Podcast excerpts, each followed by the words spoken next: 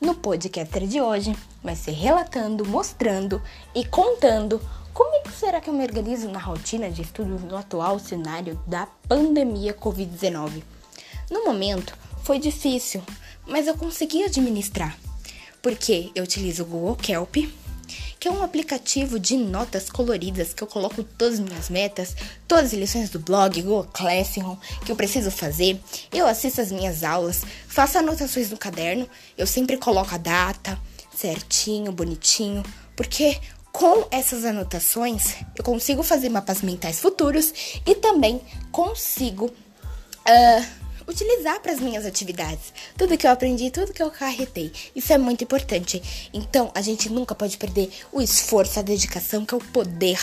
É o poder dessas palavras que a gente consegue estabelecer metas e criar metas. E ao final, eu sempre co é, coloco, posto uma fotografia. Uh, como é que será? Será que eu consegui atingir os meus objetivos naquele dia?